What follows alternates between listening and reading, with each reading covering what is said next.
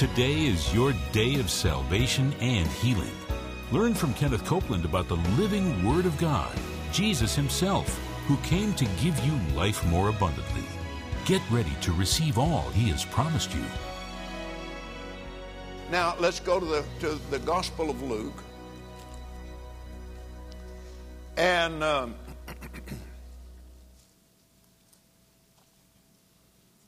thank you, Lord. In that 13th chapter,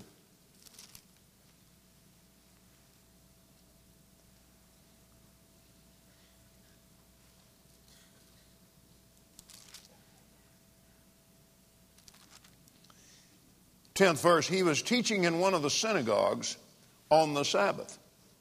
Now this is not in his hometown synagogue, because Jairus, the leader of the synagogue in Capernaum, would have never done this. He was teaching in one of the synagogues on the Sabbath, and behold, there was a woman which had a spirit of infirmity 18 years. Say 18 years. 18 years. And was bowed together and could in no wise lift up herself. When Jesus saw her, He called her to Him. Oh my. Now He knows He's going to get in trouble for this.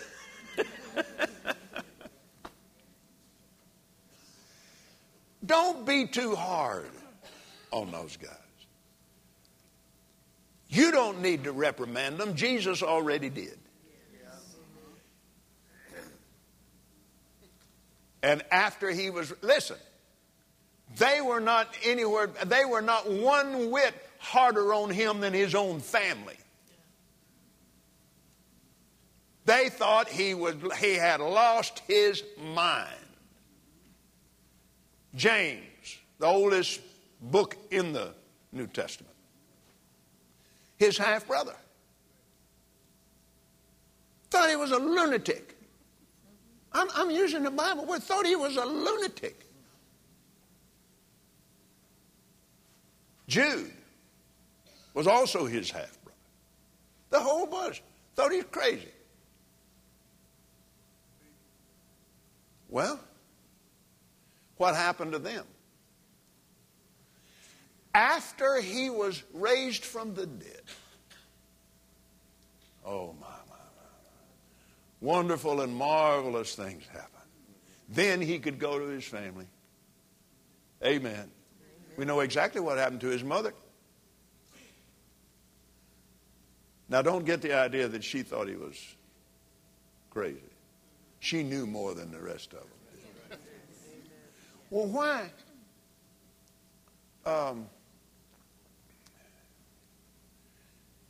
Anyway. James, Jude, why do you think that none of those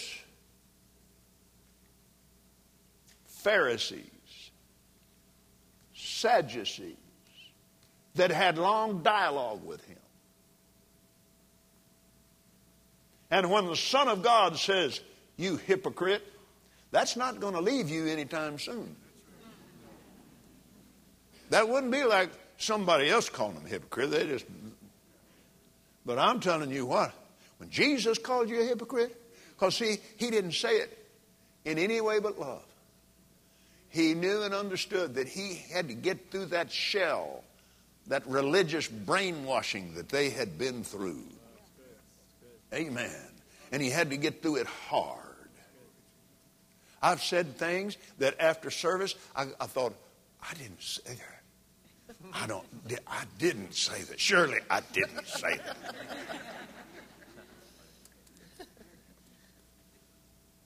Amen. So, I guarantee you. You see, God said, my word doesn't return to me void. It will accomplish that which I please. Well, don't you think the words of Jesus accomplished what He pleased? Yes, sir. And some leader of this one we're reading about right now is going to bed. Hypocrite. Hypocrite. You call me a hypocrite. Who's he think he is?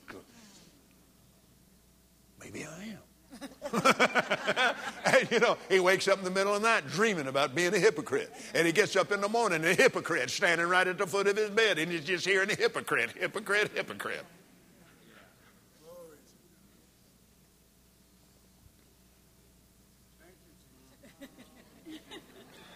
Huh? All right. When Jesus saw her, he said, "Woman, thou art loosed from thine infirmity." Now, he said that while she's like this. What's he doing? He called things that be not as though they were. Woman, thou art loosed from thine infirmity. And then he laid his hands on her, and immediately she was made straight and glorified God. And the ruler of the synagogue answered with indignation because that Jesus had healed on the Sabbath day. Now, look at this carefully. He answered with indignation, not because he's mad at Jesus, it's just because he did it on the wrong day. His religious brainwashing is just he's immediately mad because the guy went against tradition and he went. Yes. Same thing happens all the time. I've had people get mad at me because I preach faith. What do you want to get mad for? Well, going around telling people they can have what they say. I didn't do that. Yeah, you did. I heard you. I did not. Yes, you did. I did not. Jesus said that. Oh.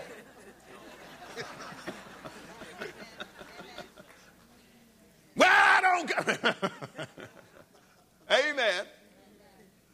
So it's a spirit. We're not struggling with flesh and blood here. It's a spirit. But if you notice yourself getting irritated at somebody because of what they preach, don't be doing that. Yes, sir. I won't do it again. You do it again, I'll slap you again. Yes, sir. Don't be doing that. I'm not going there. Yeah, but he's preaching. Well, what's it to you and me what he's preaching? Amen. Well, he's over there preaching that to that congregation. Are you a member of that church? Well, no. Well, then shut your mouth. What is it to you? You're doing worse than he is. You're out of love and you're judging. He's just over there preaching what he believes is right. You know what you're doing is wrong. Come on. Yeah. This kind of stuff will keep you from receiving your healing. Yeah. Oh, listen, this stuff is far more dangerous and more important than most people give it credit for in the way of spiritual things, in the kingdom of God. Amen. Amen. Hallelujah. He said, there are 6 days in which men ought to work. Well, in the first place, this wasn't men working. This is God working. As Jesus said, it's the Father within me. He does the work.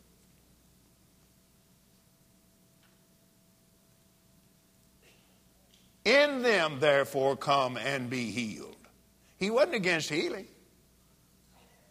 But now, wait a minute. How long has this woman been like this? You think this is the first time she's ever in that synagogue? I don't.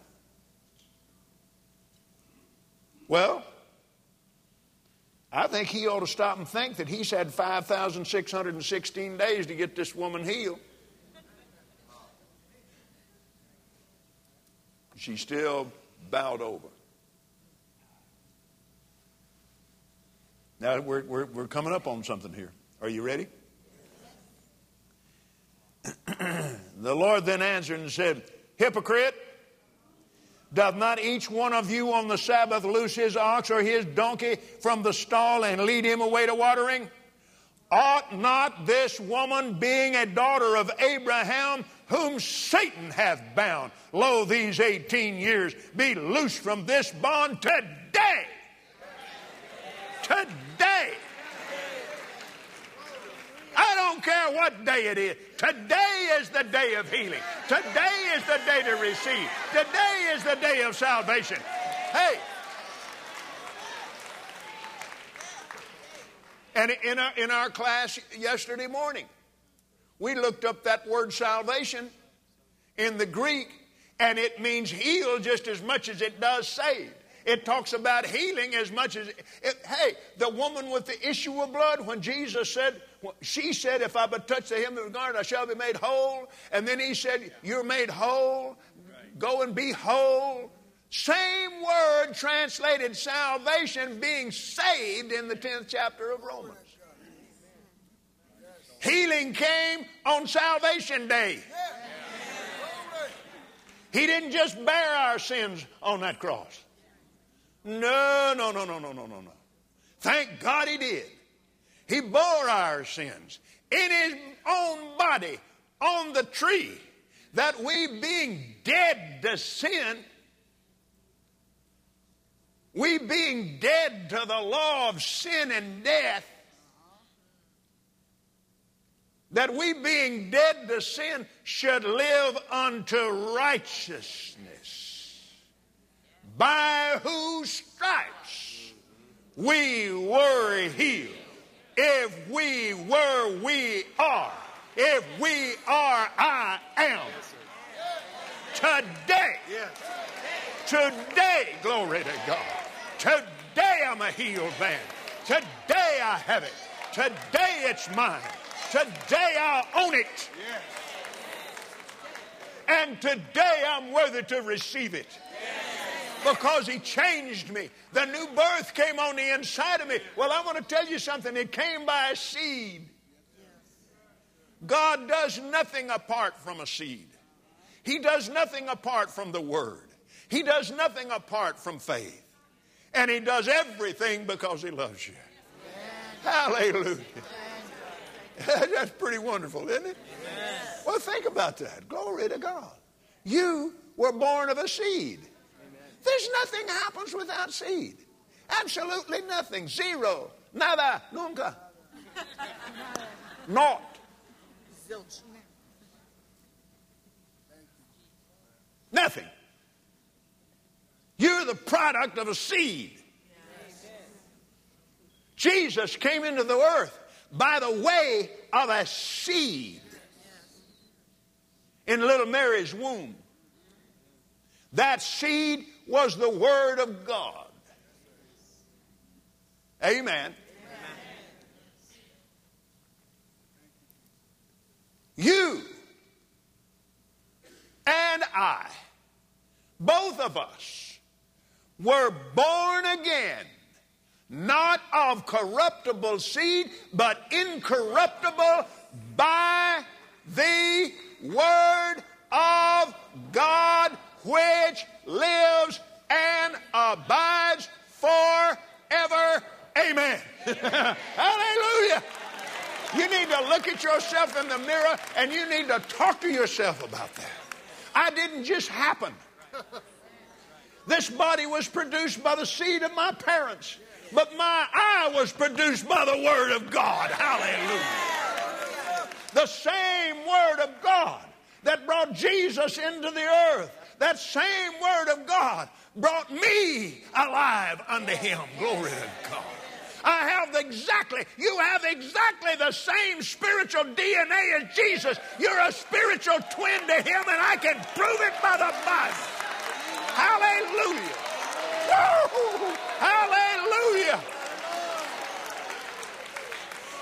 In that seed was not only your deliverance from sin. In that seed was your faith. In that seed was your righteousness. In that seed was your healing. Now the scripture says Jesus was manifest in the flesh and made alive in the spirit. When was he manifest in the flesh? In Bethlehem. But now wait a minute. That man died. He didn't kind of die. He died and went to hell. Cut off from God. That's what spiritual death is. He was more cut off from God than any other man has ever been cut off from God.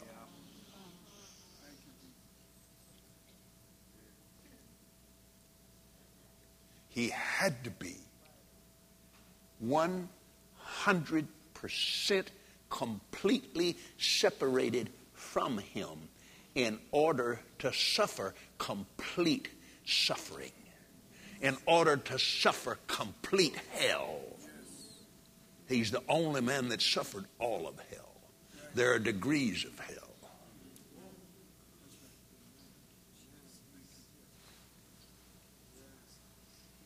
No man but Jesus suffered it all. Satan was doing his best to annihilate him, wipe him out. And of course, the scripture said, hey, stupid, if you'd have known, you wouldn't have done that. Yeah, no, of course you wouldn't have. What happened? The word happened. The word happened. The word happened. You hear what I said? The word happened. Hebrews chapter 1. Now, if the word will do this, can you imagine what the word will do this morning? And healing of your body. The delivering of your mind, to bring deliverance to your family. You remember the little woman that came to Jesus, a Phoenician woman, her daughter was vexed. In other words, a demon was killing her. All Jesus said, woman, great is your faith. Go on home, your daughter's well. That's all he had to say. Go on home, your daughter's well. That's all he had to say to you this morning. Get up and go to church. You're well. Amen. Hallelujah. Glory. Hebrews chapter 1. God at sundry times in different manners spake in time past to the fathers by the prophets, hath in these last days spoken unto us by his Son, whom he hath appointed heir of all things, by whom also he made the worlds, by who being the brightness of his glory and the express image of his person, upholding all things by the word of his power, when he had by himself purged our sins, sat down on the right hand of majesty on high, being made.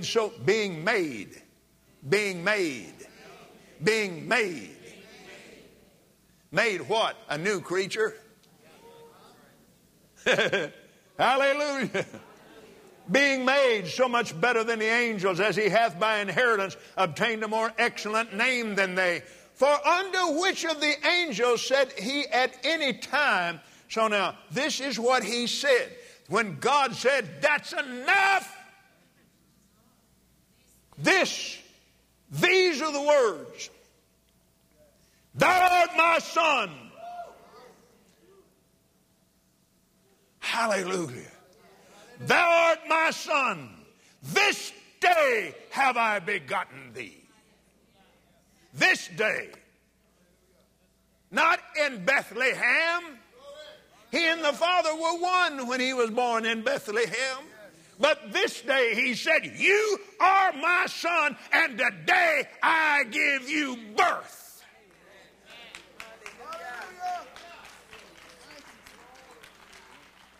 I'm telling you, those are glorious words. He's the firstborn. Oh, glory to God, and you and I come in right behind him. And again, when he bringeth in the first begotten into the world, he saith, let all the angels of God worship him.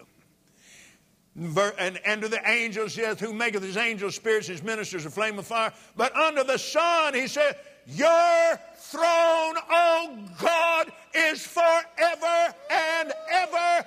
A scepter of righteousness is the scepter of thy kingdom. And the Apostle Paul wrote in the book of Philippians, and he raised him up, and he exalted him, and gave him his name.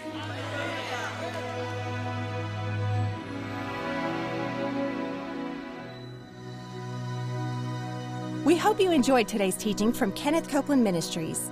And remember, Jesus is Lord.